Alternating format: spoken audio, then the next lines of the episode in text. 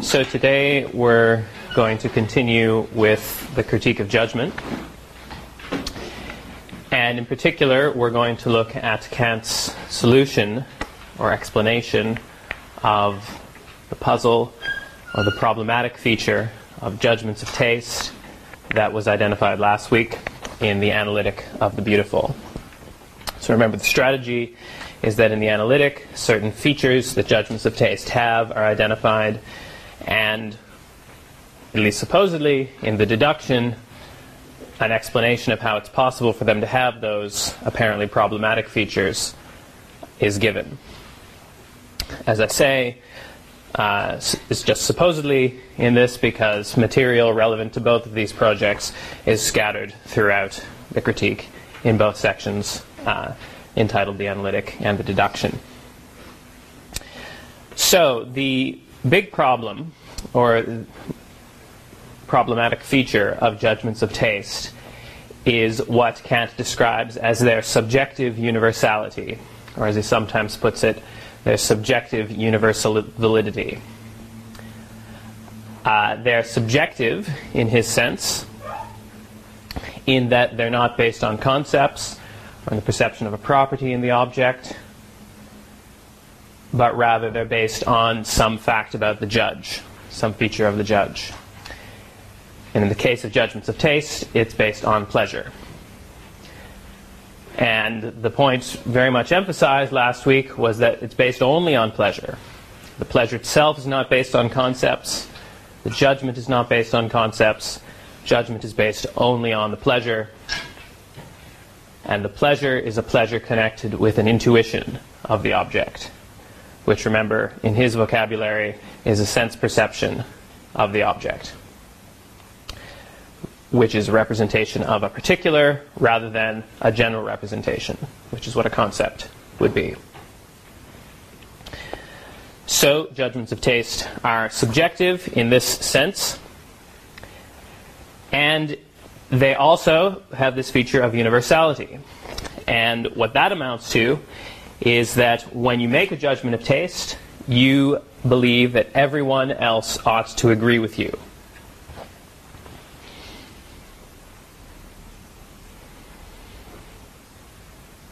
universal in the sense of everyone ought to agree.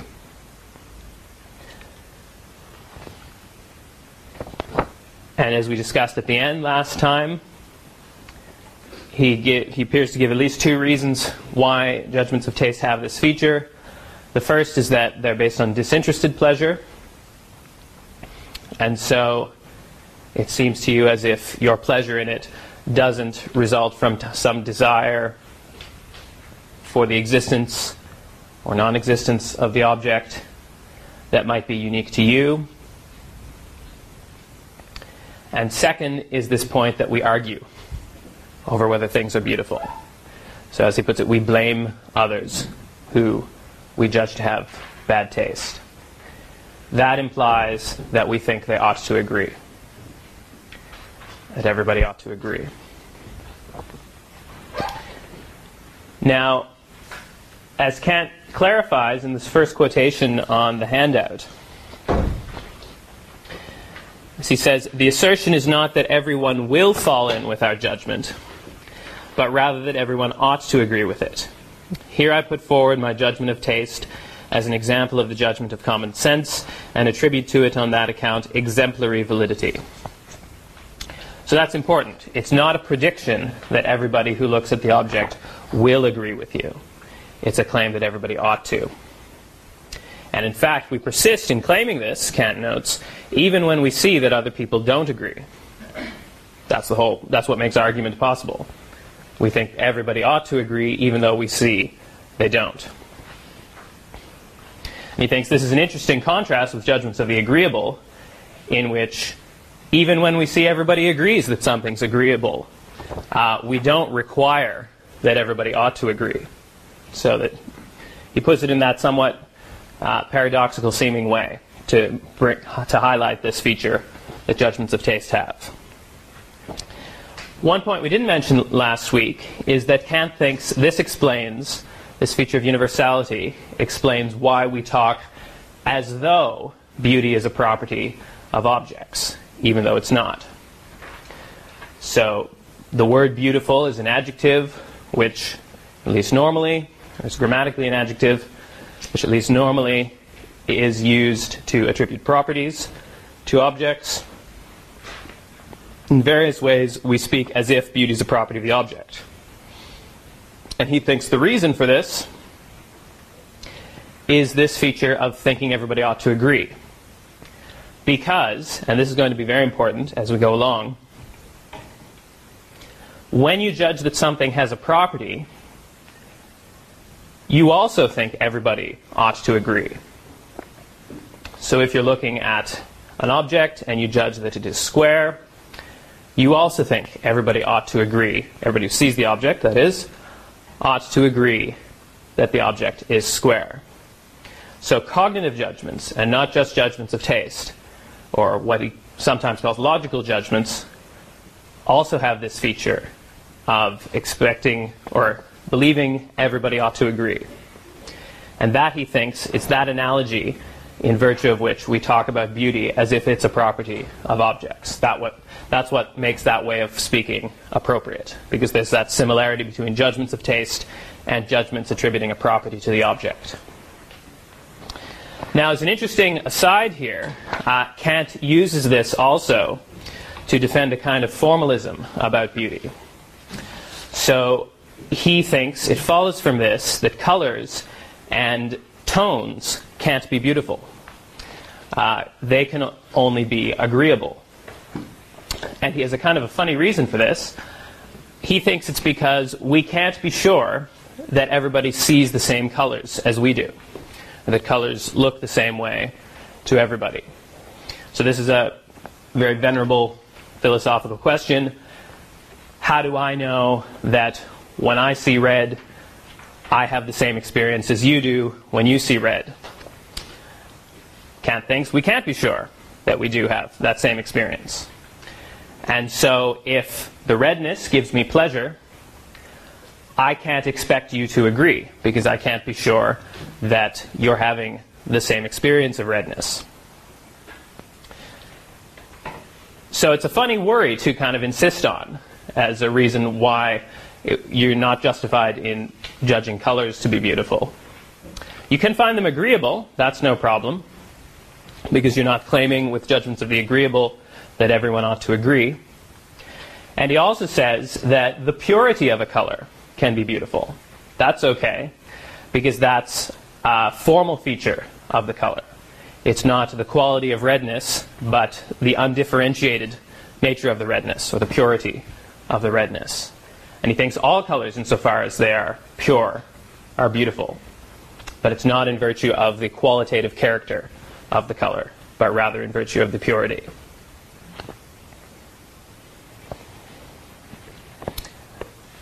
Okay, so universality, very important and very puzzling. Because it seems difficult to explain how you could be justified going merely on your own pleasure in believing that everybody ought to agree.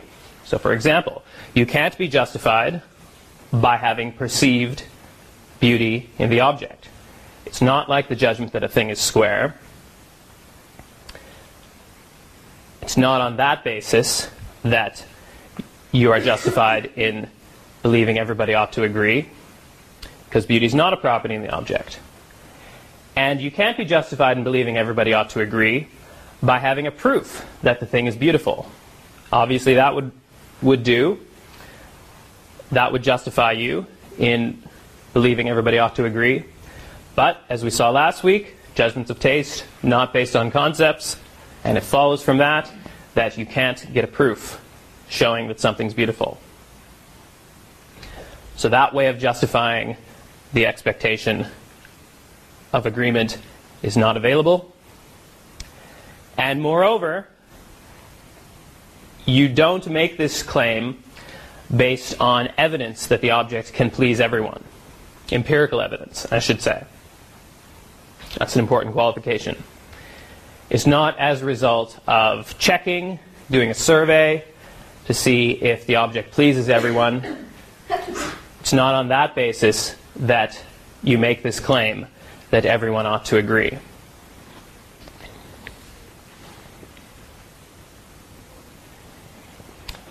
And once again, we mentioned this last week, that one reason why that's so is that that would also base your judgment on concepts, the concepts of being liked by others. That's one reason. So Kant, very typical of his approach to a lot of problems, points out a number of features that seem to suggest that some phenomenon or some kind of judgment or some form of knowledge is not possible. And then he goes on to try and explain how, in fact, it is possible, despite these apparent obstacles to its possibility.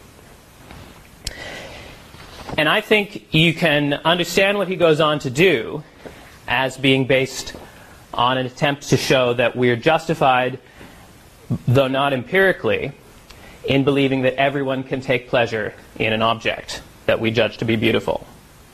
So remember, I said that the problematic feature was that we believe everybody ought to agree with our judgment. Well, connected with that is the belief that everybody can take pleasure in the object. It's a well known principle of Kant's, mainly in his moral philosophy, that if you ought to do something, then you're capable of doing it. So this is the principle sometimes summarized as ought implies can. So if you ought to agree with our judgment of taste, then we are committed to the claim that you're capable of, agree- of agreeing with our judgment of taste.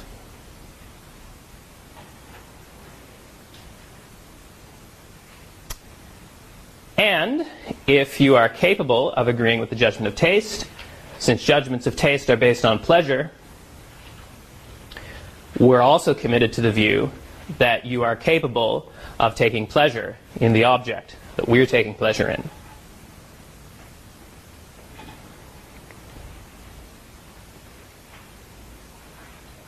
And what he goes on to argue, in effect,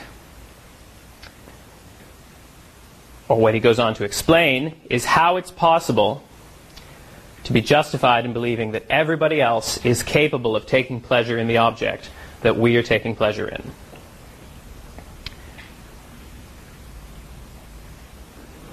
But once again, as I mentioned, if we're justified in believing everybody's capable of taking pleasure in the object, that can't be based on experience.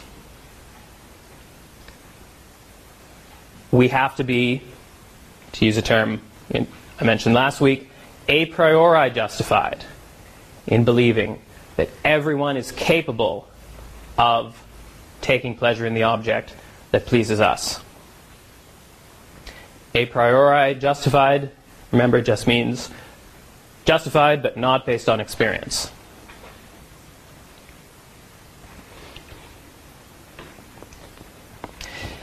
And I think the reason for this is to go back again to something I mentioned last week that this is a claim about what is always the case. So, again, everyone can take pleasure in the object, without exception. The claim is not just, so far as we've seen, everyone can take pleasure in the object. It's a claim everyone, without exception, can. And one of the marks of a priori judgments or a priori knowledge is that they are, in this sense, about what is always the case, without exception. They have to be a priori, justified if they're justified at all, because experience only tells you, can't tell you what is the case without exception, because it is limited. So if we're justified at all in believing that everybody without exception can take pleasure in the object, we've got to be a priori justified in believing that. And since he likes to assimilate uh, various different concepts, he also thinks you can argue this on the grounds that there's an element of necessity to our judgment. The necessity comes in in the claim that everyone ought to agree. This is, again, typical of Kant of using the very same word uh, as applies to mathematical necessity, so the claim that 2 plus 2 must, must equal 4, to the notion of an obligation or a duty. He does this in his ethics as well, where he compares moral laws to laws of nature. Typical of him. But he thinks, but the key point here for this is that because necessity is involved, in the sense of we ought to agree, experience can't justify that belief that everybody ought to agree. Because experience only tells us about what is the case, not about what must be the case. But here, the must, as I say, is a moral must. Well, not in the case of agreement, uh, but it's certainly not a natural or mathematical must. Okay. So I've summarized this at, at the bottom there by saying in point D, we can be justified in believing everyone ought to agree with our judgment of taste if and only if we can be a priori justified in believing everyone can take pleasure in the object. So the question is going to be how can we be a priori justified in believing everyone can take pleasure in the object? And this is in quotation number three, the way Kant puts it. It's from section 36 of the Critique of Judgment. How is a judgment possible, which, going merely upon the individual's own feeling of pleasure in an object, independent of the concept of it, judges this as a pleasure attached to the representation of the same object in every other individual, and does so a priori, i.e., without being allowed to wait and see if other people will be of the same mind. This is the principal question that the critique of judgment is going to try and answer.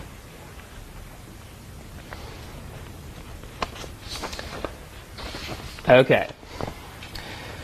So his answer is incredibly obscure, and a lot of people have a great deal of difficulty making sense of what he says. Uh, I'm going to present one reading. I don't know if it's right, uh, and it's worth taking a look at a bit of the secondary literature on this to get a sense of, uh, well, A, the difficulty that even the very best Kant scholars have in figuring out what he means, but B, also the diversity of uh, interpretations offered. Major work on Kant's theory of taste is by Paul Guyer called Kant and the Claims of Taste. Another major work is by Henry Allison called Kant's Theory of Taste. Guyer has also written an interesting paper on this topic, which surveys a lot of the literature on it, called Harmony of the Faculties Revisited and that's in a book of his essays called Values of Beauty.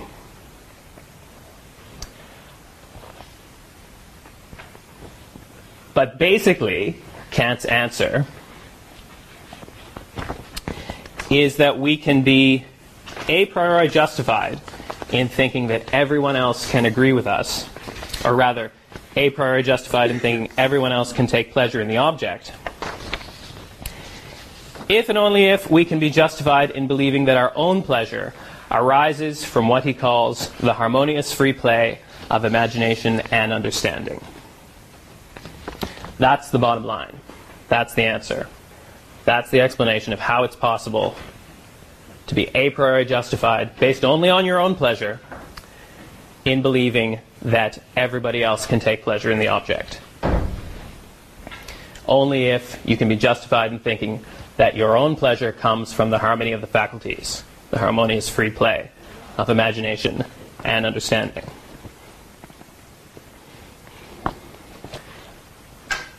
So, how does he get there? Well, one step seems to be that we can only be have this a priori justified belief that everybody else can take pleasure in the object if we can be justified in believing that our own pleasure arises from some mental state, mental condition, mental activity, which we can know a priori that everyone else can be in when they perceive what we perceive. So it's a claim about the source of our pleasure. We can be justified in believing that our pleasure arises from some source, some mental condition, which we can also know a priori everybody else can be in when they're perceiving the object, then we can be justified in thinking they will get pleasure too. Our pleasure comes from that source. They all share that source, that mental condition. Therefore, we can be justified in thinking that they can take pleasure as well. Seems clear enough. That's one step along the way. And this also recalls some remarks he made about disinterestedness uh, last week regarding uh, our belief that the source of our pleasure can't be unique to us.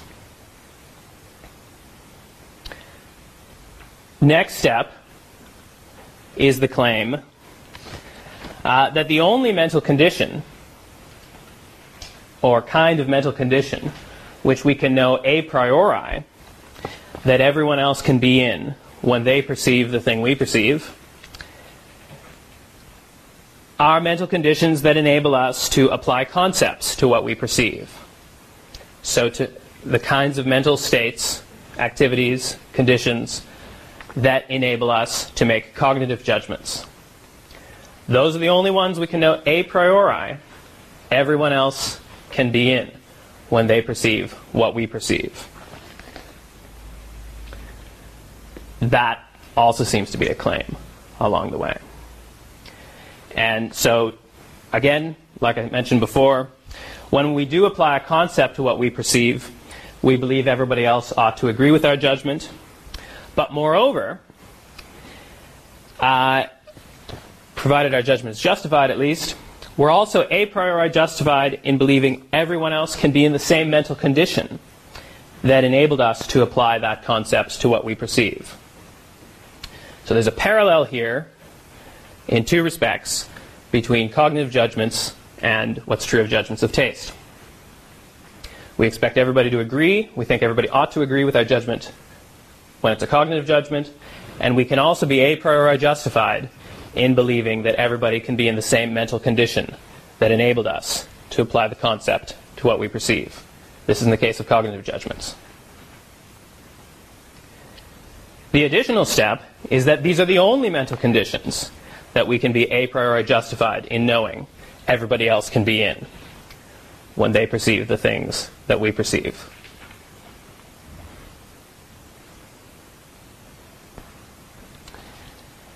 And once you have that step,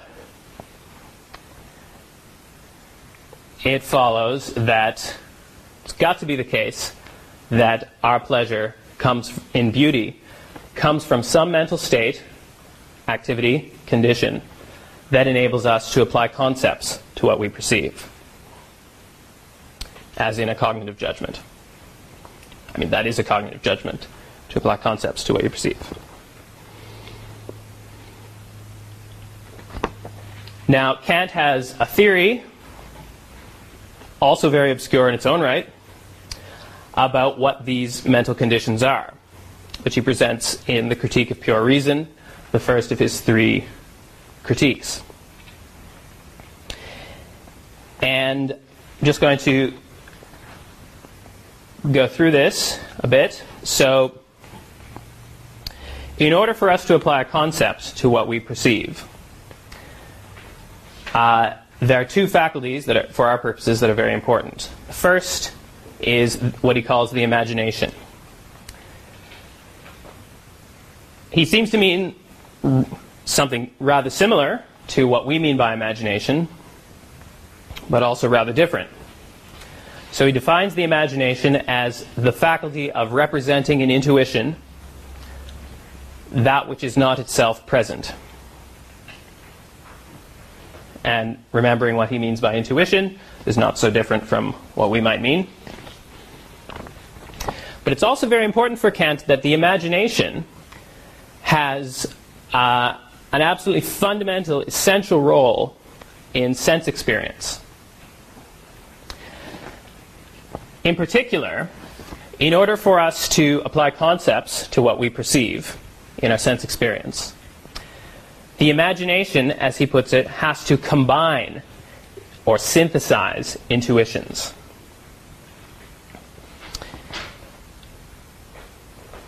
That's a key point.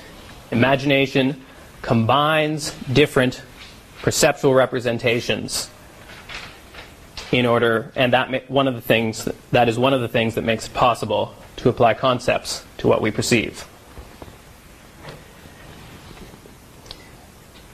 So take a look at quotation four on the handout.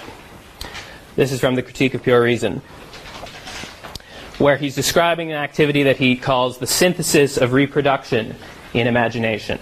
And he thinks this is necessary in order for us to be able to apply concepts to what we perceive. So he says, experience as such necessarily presupposes the reproducibility of appearances. When I seek to draw a line in thought, or to think of the time from one noon to another, or even to represent to myself some particular number, obviously the various manifold representations that are involved must be apprehended by me in thought one after the other. But if I were always to drop out of thought the preceding representations, the first parts of the line, the antecedent parts of the time period, or the units in the order represented, and did not reproduce them while advancing to those that follow, a complete representation would never be obtained. Now that's actually reasonably clear, I think, what he's talking about. If in your mind you're drawing a line, you can't forget about or delete the first parts of the line as you're going on to the next parts. You've got to keep them there, or as in his vocabulary, reproduce them a moment later when you're drawing the later parts of the line. Otherwise, you won't be able to represent the whole line. Imagination has to keep, in this picture of things, reproducing the earlier parts of the line that you drew in order to complete it, in order to represent a whole line. It's in this sense, this is one of the ways an example of one of the ways in which imagination has to combine representations. So the representations of the earlier parts of the line that you drew with representations of the later parts of the line. Imagination combines these in part by reproducing the earlier ones. And that's how you get a representation in your mind of one line. Now, this is an example of drawing something in your head. Uh, but he thinks this also happens in sense perception. You have to remember what you're looking at, uh, and that it's the same thing as what you saw before across time as well.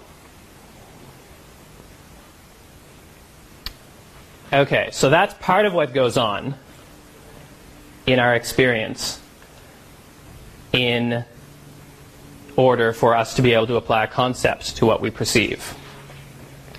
Now, this is by no means, the suggestion is by no means that this is a conscious thing we're doing all the time. This is something the mind just naturally does when it receives sensory input. It combines these things. The imagination combines the different bits of the input, as he puts it, the manifold of intuition that we're getting combines certain parts in certain ways. This is one example. Next thing that happens in ordinary judgments, according to the first edition of the Critique of Pure Reason, is what he calls the synthesis of recognition in a concept. So he goes on to say, if we were not conscious that what we think is the same as what we thought a moment before, all reproduction in the series of representations would be useless. So that synthesis of reproduction mentioned earlier. For it would in its present state be a new representation, which would not in any way belong to the act whereby it was to be gradually generated. The manifold of a representation would never, therefore, form a whole. And he gives an example. If, in counting, I forget that the units, which now hover before me, have been added to one another in succession, I should never know that a total is being produced through this successive addition of unit to unit, and so would remain ignorant of the number. For the concept of the number is nothing but the consciousness of this unity of synthesis. So the thought is, it's fine for the imagination to combine together various representations, but you've got to know what unites them before, in order to apply a concept to what you're looking at. Indeed, that's what it is to apply a concept to what you're looking at, is to group together the, say, the five units as five. what unites them is that they are a group of five, the thought seems to be. And it's the consciousness of what unites them that uh, is what the understanding enables you to do by supplying you with a concept that represents what unites them. That's the thought in the first critique. That's what goes on normally in order to be able to apply a concept to what you're perceiving. Imagination combines different representations. The understanding supplies a concept that represents the unity that those combined representations possess. Now, complexity here, one of many, is that the imagination and the understanding are working very closely together. So the imagination combines certain representations with these rather than those because the imagination is guided by a concept of the understanding. So it's not as though, although reading out these examples like that might suggest it, the combination happens first and then you just notice, oh, that's what it has in common. The imagination is guided by concepts in order to make the combinations that it makes.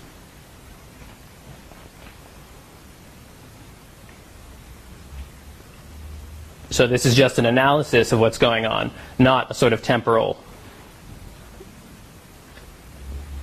series of stages.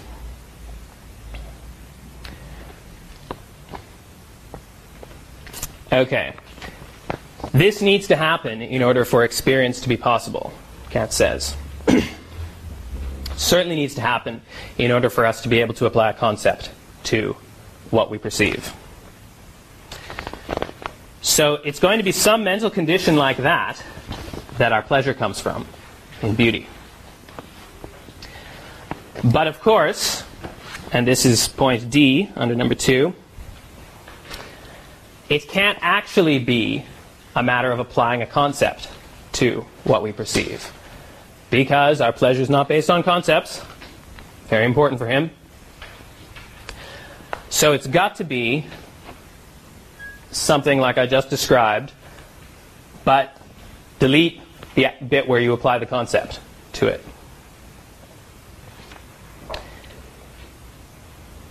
The implication seems to be that it's just the imagination combining particulars, grouping stuff together but without then applying a concept that represents what those things grouped together have in common. Now, that, as I say, is a bit obscure. But Paul Guyer, who I mentioned, thinks he's found a passage where Kant actually gives an example of this happening. Kant hardly ever gives examples to illustrate any of the things he says. So if this is right, that would be very helpful. And this is the fifth passage on your handout, and it's from section 53 of the Critique of Judgment. So remember, I said the implication seems to be that we get pleasure from the imagination combining perceptual representations together. Well, in this passage, Kant is talking about music and our experience of melody and of harmony. And he says, although this mathematical form, so the mathematical, mathematically describable relationships between tones arranged in harmonies and melodies, is not represented by means of determinate concepts as we listen to music, to it alone belongs the delight which the mere reflection upon such a number of concomitant or consecutive sensations couples with this their play as the universally valid condition of its beauty. And it is with reference to it alone that taste can lay claim to a right to anticipate the judgment of every human being. But mathematics certainly plays not the slightest part in the charm and movement of the mind produced by music. Rather is it only the indispensable condition of that proportion of the combining as well as changing impressions which makes it possible to grasp them all in one and to let them conspire towards the production of a continuous movement and quickening of the mind by affections that are in unison with it. the basic thought there seems to be that in just the way that when you're listening to a melody, you group certain uh, cer- certain notes together, that is the sort of thing that's happening whenever we perceive beauty. The thought seems to be. It's that kind of grouping, but without a concept representing what unites them, from which our pleasure in beauty arises. The, the fact that there's no concept representing what these combined representations have in common is what Kant's trying to show by talking about mathematics here. So these things that you group together, the tones that you group together when you're listening to a melody, uh, they do stand in certain relations to one another that can be described. But his point here is that you're not representing them with a concept as standing in those relations as you're listening to the music. Or if you are, at least, that's not where the pleasure comes from. Your imagination is grouping them together independently of the concepts that could be applied to it to represent the unity they have.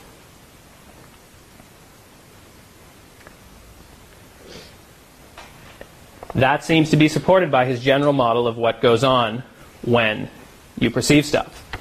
Is that you group things together, uh, intuitions together with the imagination, and when you perceive something as beautiful, you do that too, but you don't apply a concept. Or at the very least, you don't get pleasure from having applied a concept to the intuitions you group together.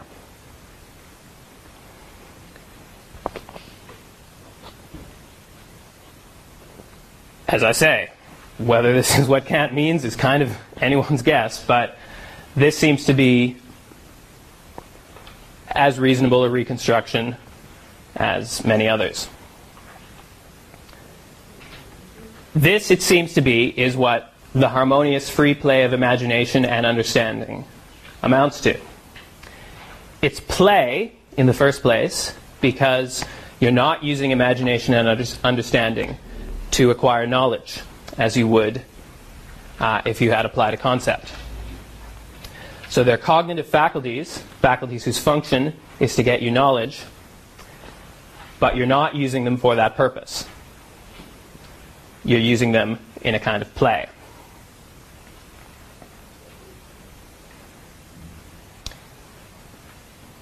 That's why he describes it as play. Seems clear enough. It's free play because the, under, the imagination is combining various representations but is not guided by concepts in so doing. So it's free of concepts. It's combining these together not because some concept of an object is guiding it to combine them in the way it does, but it's doing so independently of that. Furthermore, why is it a harmony between imagination and understanding? Well, Guyer's take on this is that it's a harmony because the imagination here satisfies the understanding's usual demand for some combined representations, even though the understanding doesn't apply a concept. And it's in that sense that they're in harmony.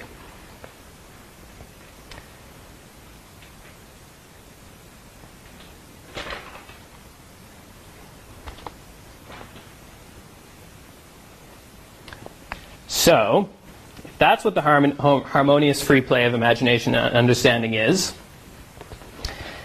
And we can know that this is a state of mind that anybody can be in when faced with an object, which we can, the thought seems to be, because this is a state of mind that is required in order to apply concepts to the thing.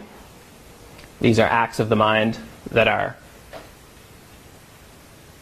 required in order to apply a concept to the thing. Or at least they're of the same kind as those acts. Uh, then we can be confident that uh, everybody else can take pleasure in the object. We're justified in thinking our pleasure comes from harmonious free play, a priori justified in thinking everybody else can be in a state of harmonious free play when they perceive the object, therefore a priori justified in believing that everybody else can take pleasure from the object. That's how justified judgments of taste are possible. Or rather, how it's possible to, to be justified in believing everybody ought to agree. Or maybe not because it's so obscure, but that's one possible way of going. Um, now, a number of points here that might arise. Often in Kant, at least in my experience of reading Kant, it's not always clear whether when he is trying to explain how something's possible, if his goal is to establish that it is possible, or if he's assuming it's possible and just explaining how.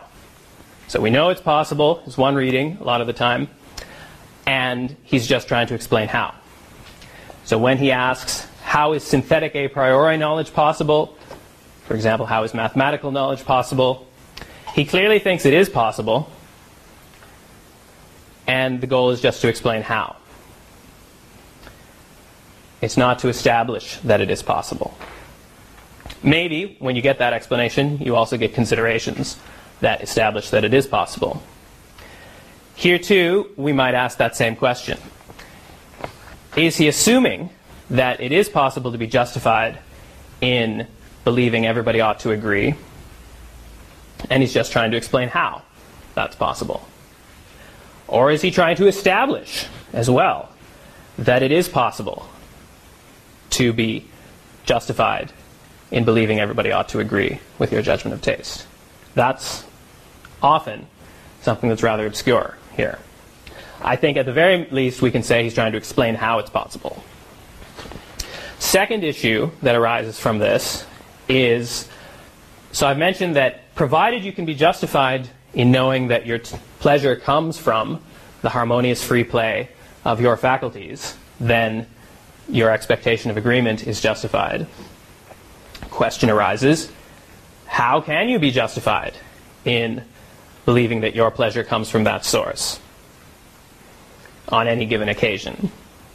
Well, Kant is quite open about the fact that you can't be certain in any given occasion that your pleasure does come from harmonious free play.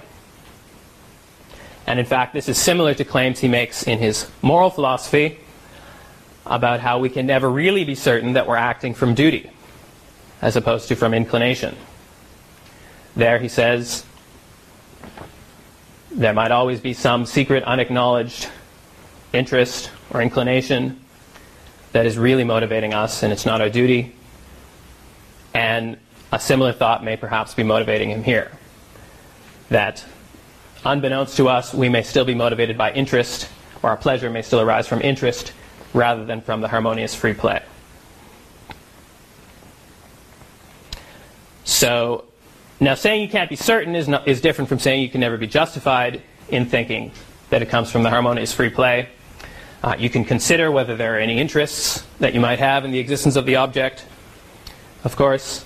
Uh, and if you can't think of any, then that might give you some grounds or justification, even if it's not certainty, for thinking that your pleasure comes from harmonious free play. So that concession doesn't sort of leave us in a total state of ignorance, uh, or say that we're in a total state of ignorance about whether our pleasure comes from harmonious free play. But he does acknowledge that, that we can't be certain about the sources of our pleasure. Okay. So that is the deduction. I'd like to finish by discussing what he says about judgments of the sublime.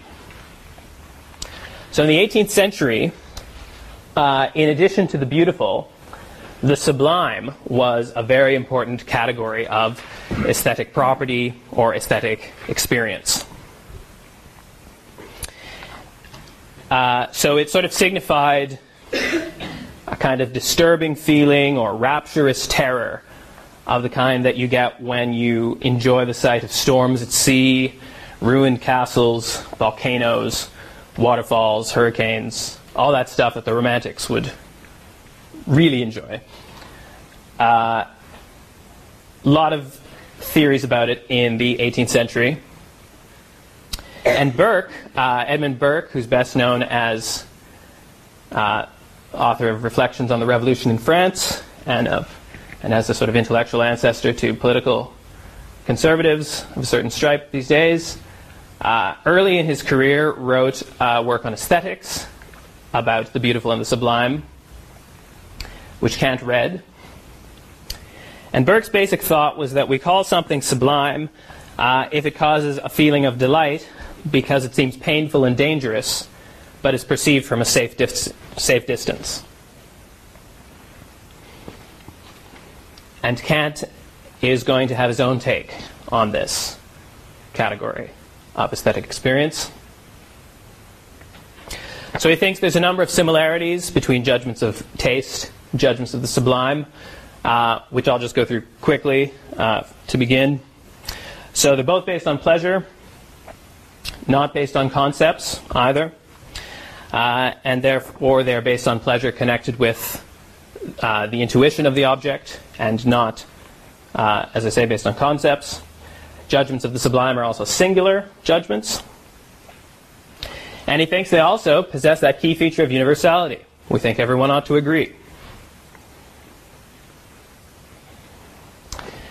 But lastly, and most importantly for his discussion, he thinks pleasure in the sublime arises from a kind of accord between imagination and a certain faculty of concepts, but not the understanding. It's a faculty he calls reason. And reason, in his vocabulary, has a certain set of concepts proper to it, which he calls ideas or rational ideas. And these are concepts of things that it would not be possible to have an intuition of. So, the concept of God is an idea. Concept of freedom concept of immortality, concept of infinity. All of these are ideas, special concepts associated with this other faculty of reason, not the faculty of understanding that makes, helps make experience possible. Could never have intuitions of these things. But we have concepts of them. And they play, some of them, a certain role uh, in various parts of our thinking, according to Kant. So moral action is only possible on the assumption that we're free. To use one of the most important examples for him. But of course, we have no empirical evidence of our freedom because in the world of experience, everything is governed by causal necessity.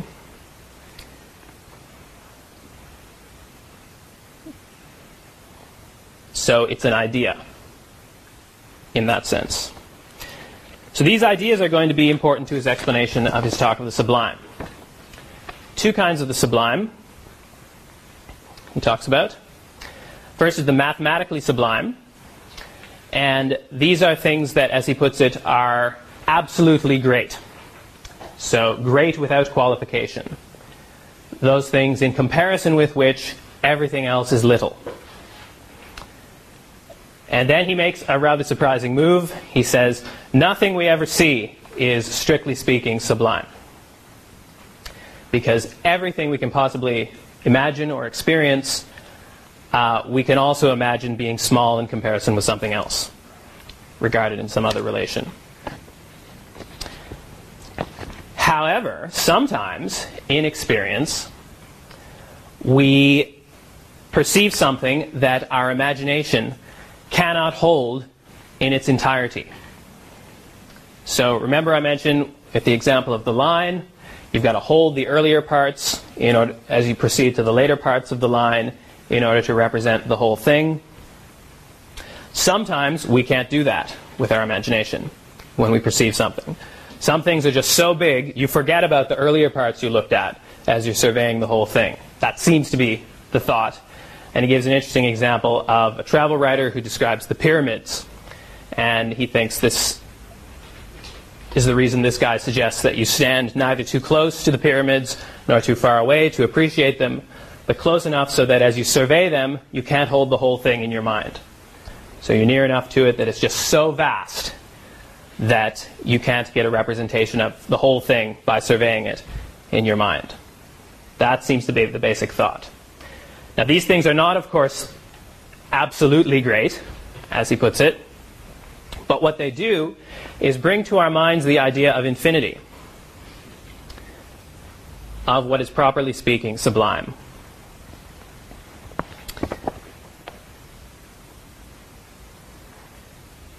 And the fact that we can think of it, think of infinity,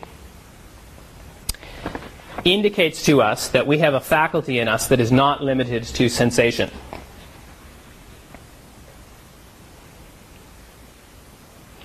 As he puts it, a faculty of mind transcending every standard of sense, namely reason. And that gives us pleasure. But we can only get that pleasure through a kind of displeasure at our imagination's inability to contain the whole thing.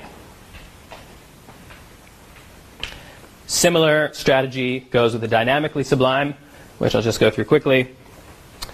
Dynamically sublime is nature seen as something uh, mighty and fearful, but which has no dominion over us, and which we are therefore not afraid of. So, once again, uh, similar to Burke, we see nature as dynamically sublime when we see something extremely powerful from a position of safety. And this, Kant thinks, brings to our mind the thought of our ability to overcome nature. Where do we have the ability to overcome nature? Well, in moral action.